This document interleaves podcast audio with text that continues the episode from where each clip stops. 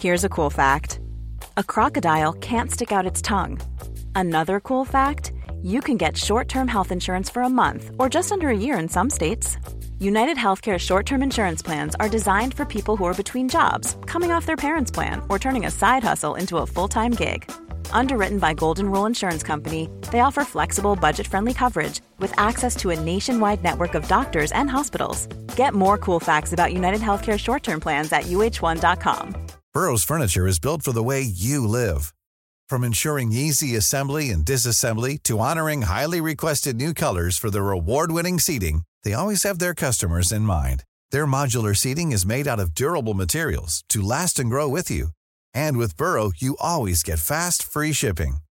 Get up to 60% off during Burrow's Memorial Day sale at burrow.com slash ACAST. That's burrow.com slash ACAST.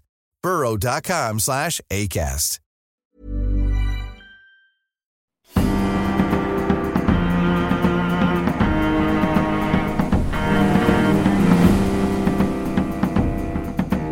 From the Society for Nautical Research in partnership with Lloyd's Register Foundation, I'm Sam Willis, and this is the Mariner's Mirror podcast, the world's number one podcast dedicated to all of maritime history. As always, we start by catching up on those poor sailors of the whaler Swan of Hull, stuck in the ice off the west coast of Greenland in the new year of 1837 something rather exciting is just about to happen. Monday, 23rd of January. Light airy winds and clear weather the whole of this day. At noon, the sun partly showed herself above the horizon, being 74 days since we beheld her in the same situation. None but those who have been placed in similar circumstances can describe with what eagerness we gazed on that blessed luminary, after so long an absence, and which to us has been full of dangers and privations. The mercury in the thermometer is frozen, and we are unable to ascertain with accuracy the degree of cold, but it is very severe. After walking under the awnings a few minutes, the eyebrows or the least hair that is exposed is immediately covered with frost. Cut up our spark plank this day for fuel. Also a 265 gallon shake, number 100, and 200 gallon shake, number 104. Tuesday the 24th. Light variable winds with intensely cold weather the mercury in the thermometer being frozen. Cut up the bumpkins this day for fuel. The temperature of the cabin being exceedingly cold, on placing the thermometer 12 inches from the stove, the mercury rose to 26 degrees above zero, being 6 degrees below the freezing point. Latitude by observation 7130. Welcome, everyone, to a special edition of the Mariner's Mirror podcast. I came across a story in the paper at the weekend that I thought just had to be shared with everyone. An early 19th century medicine chest with a brass plaque engraved William Beatty, warranted surgeon RN 1803, has come into the possession of a Hampshire antiques dealer from a private collector near Bristol. The wooden cabinet is rectangular with two doors, stands just over 10 inches high, and opens to reveal drawers and shelves with two original glass jars remaining. There's also a disguised sliding panel which has to be opened by a secret catch, concealing four further bottle racks. The cabinet would have contained a variety of tinctures from laudanum to cures for venereal disease. The case is, is clearly portable, it has a handle on top, so Beatty was able to carry it around. It's a fascinating glimpse into the past, not only of naval history, but also of medical history.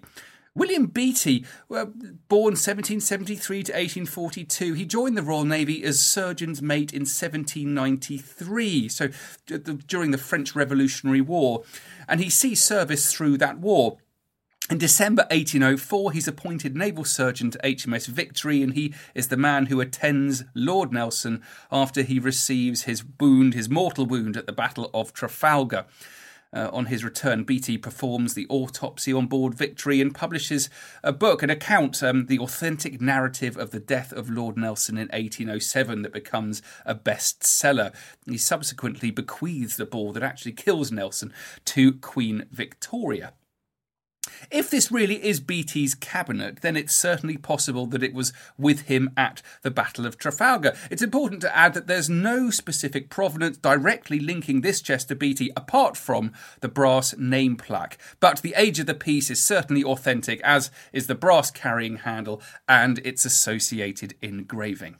Now, members of the Royal Navy Medical Service are aiming to crowdfund to buy it, to retain a part of the Royal Naval Medical Service's history, and also to donate it to the Haslar Heritage Group, who've been granted the use of the old Medical Supplies Agency building at the site of Haslar Hospital to develop into a visitors centre um, alongside the Museum for the Royal Navy Medical and Dental Services. I managed to speak to Jo Laird, one of the Navy medics behind the campaign, about her role as a Navy medic and also her interest in the chest as a means of commemorating the past but also of bringing attention to the role of Navy medics today, particularly in their fight against COVID.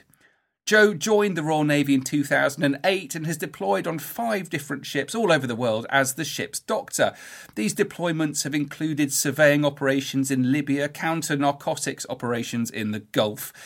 From 2018 to 2020, she worked as one of two GPs on board the aircraft carrier HMS Queen Elizabeth, which included the first F 35B fast jet trials. She's currently undertaking further training as a GP in aviation and space medicine. She's absolutely fascinating, and I really enjoyed talking to her. Hi, Jo. Thank you so much for talking to me today. Hi, Sam. It's a pleasure. So, tell me about this crowdfunder campaign. Okay, so um, a few of us decided that the Royal Navy Medical Services would love to um, acquire this uh, object. So it's the um, medical chest from 1803. And we started the fundraiser just before Christmas, and we're about 75% of the way there now. So the final few bits to go. Um, yeah, it's, it's, it's great news that you've got that far. How did you first hear about it?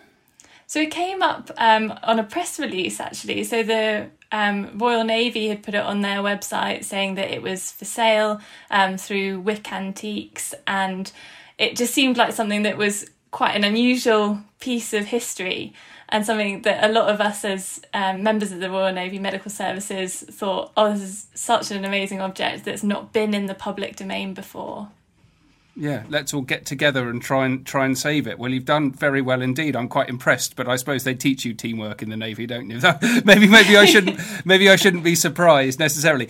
Um, what I quite like about it particularly is that um, you say, of course, that it's a fitting tribute not only to, to uh, Beatty and his colleagues who, you know, who fought in the 18th century navy and served in pretty grim conditions, but also to the um, the service doctors, surgeons, nurses, medical assistants, all of the various people who have been involved from the navy in the national struggle against COVID. So, tell me about how naval medics have contributed. So it's probably not widely known, but actually a lot of military and so Royal Navy um, medics, as you said, doctors, operating department practitioners, nurses, medical assistants work in NHS hospitals throughout the year because there aren't any military hospitals nowadays since Haslar closed. So we're on the wards in intensive cares, um, on the front line, um, and now it's also a case of there are medics out there from the military who are giving vaccinations, so working in the vaccination hubs.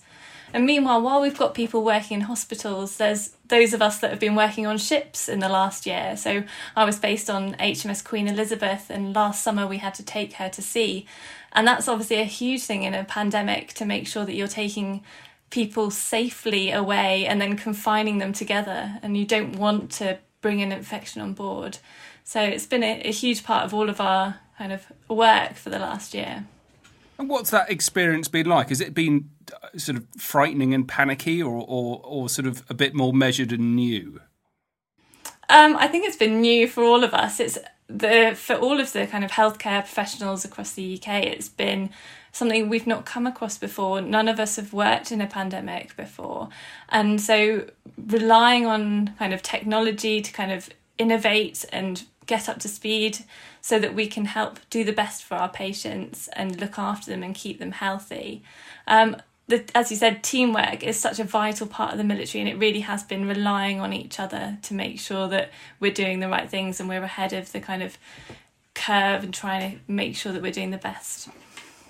Um, when it came to your training, I suppose two questions. How do you become a naval medic? That's my first question. Um, so there's lots of different routes. I myself joined up when I was at medical school. So I was lucky I did my work experience on HMS Illustrious, one of the previous aircraft carriers, and had an amazing time and said, right, yeah, sign me up. I want to be able to travel. I want to see the world and have the Navy kind of offer me that opportunity. And so once I'd done my medical degree, I did two years in Plymouth, which is one of the main military hospitals and then went off to do officer training and then found my first ship. Planning for your next trip? Elevate your travel style with Quince. Quince has all the jet setting essentials you'll want for your next getaway, like European linen, premium luggage options, buttery soft Italian leather bags, and so much more. And is all priced at 50 to 80% less than similar brands. Plus, Quince only works with factories that use safe and ethical manufacturing practices.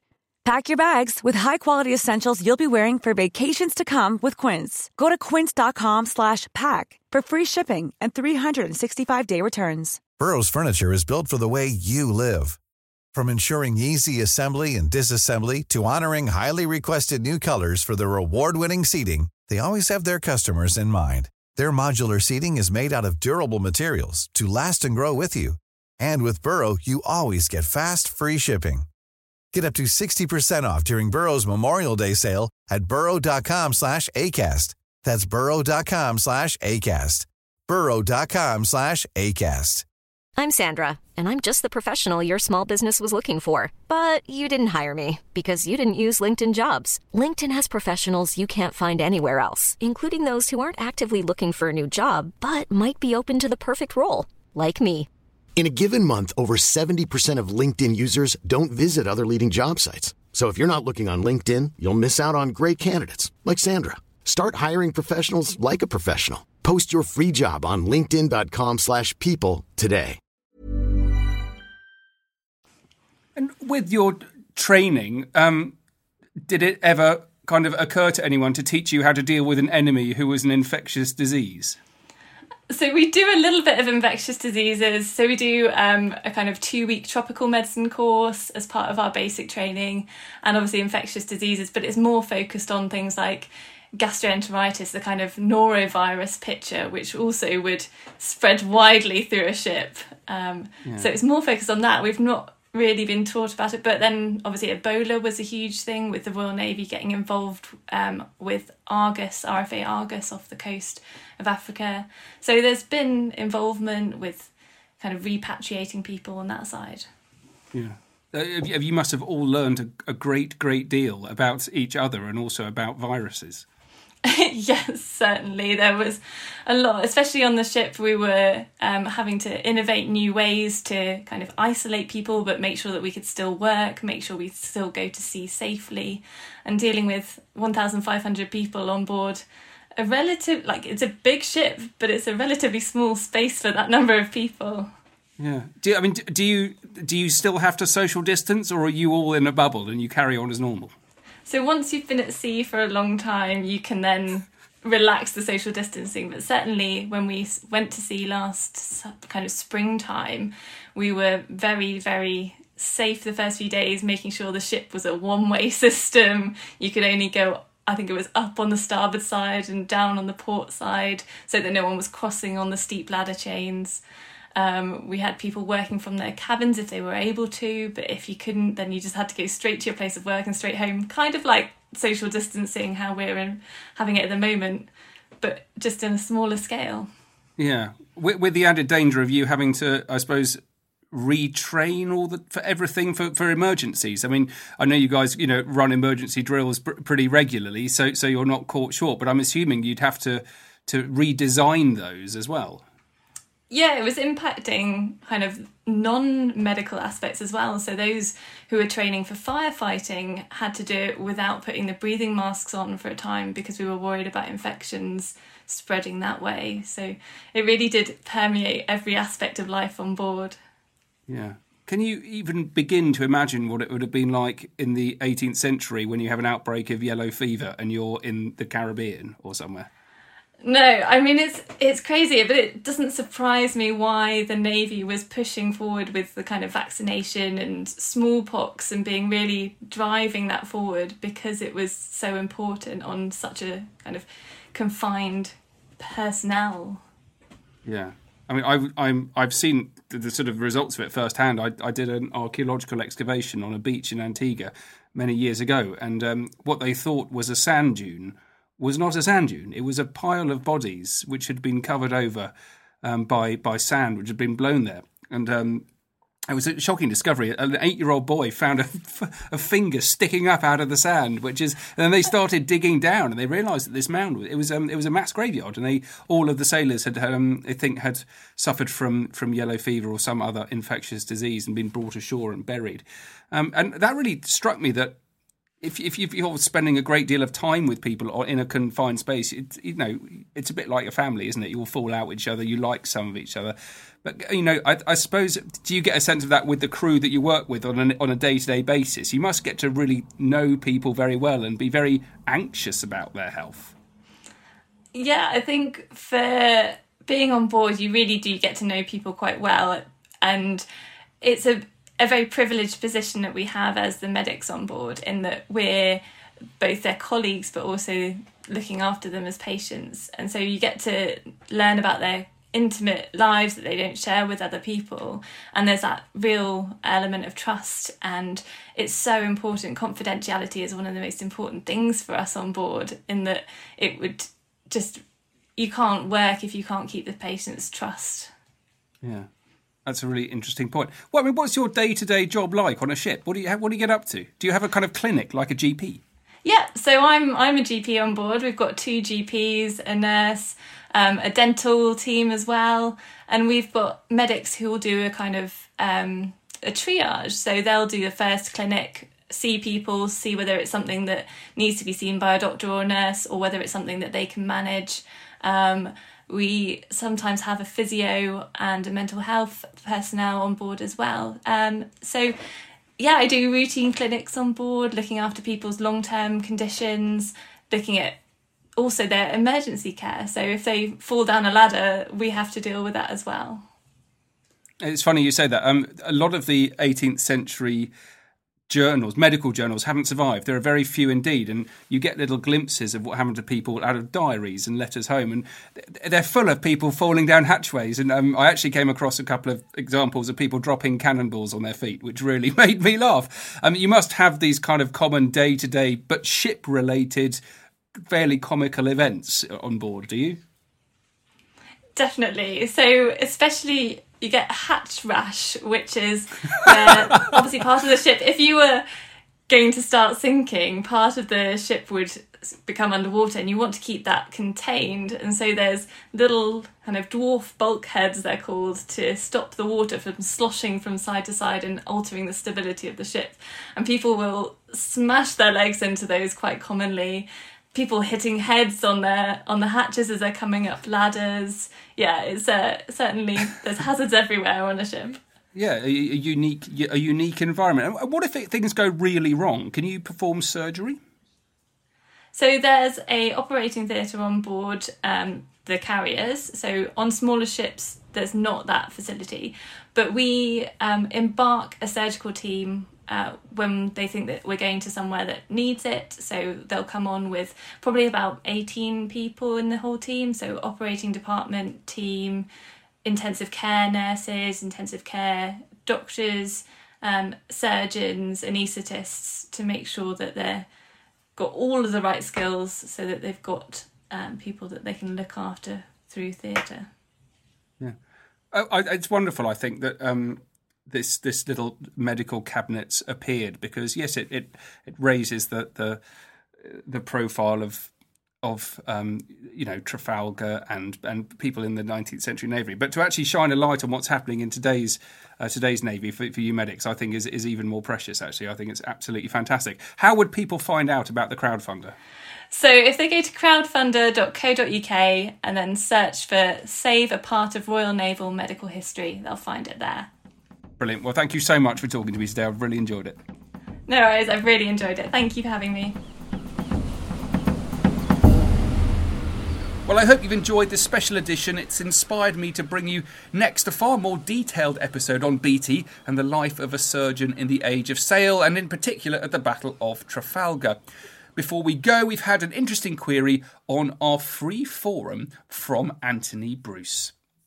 Anthony writes, I'm looking for information on how shells and powder were transferred from the dockyard or accompanying tender to bomb vessels. Any information or references would be very helpful. So, if any of you out there can help Anthony, please do check out the forum at snr.org.uk.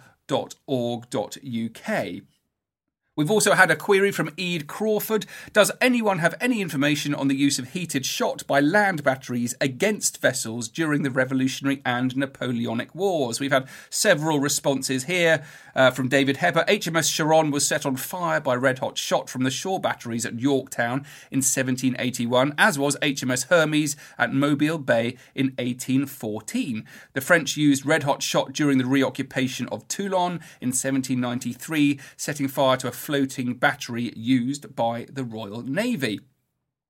Paul Martinovich has added some more information. Uh, the French frigate Chiffonne landed her forecastle guns and used them with hot shot against HMS Sybille in a battle in the Seychelles in August 1801.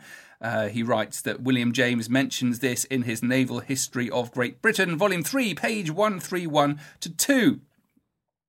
Uh, Chris Donithorne in 1796 in Blockhouse Fort at the entrance to Portsmouth Harbour, a furnace was installed for heating shot at a cost of £78, but there is no evidence of its use in anger.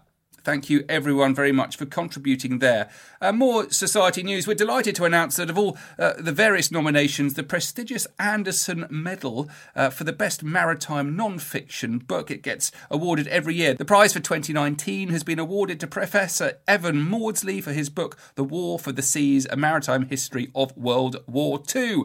The judging panel felt, uh, quote here, unlike some similar books that overly concentrate on operations, the author puts these matters into the overall strategic and economic context, with the result being that it is the first fully integrated account of a truly global dimension to the war.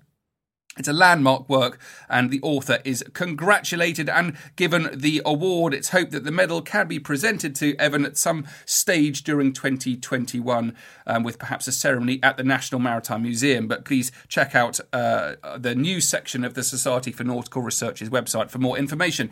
Um, I hope you're enjoying the podcasts. Do please leave us a review on iTunes. It makes a huge difference to the amount of people that will listen to our podcast. Do follow us on social media. You can find the Society for Nautical Research on Twitter and on Facebook and on Instagram. And we'll be back again soon for some more fascinating naval and maritime history. Bye.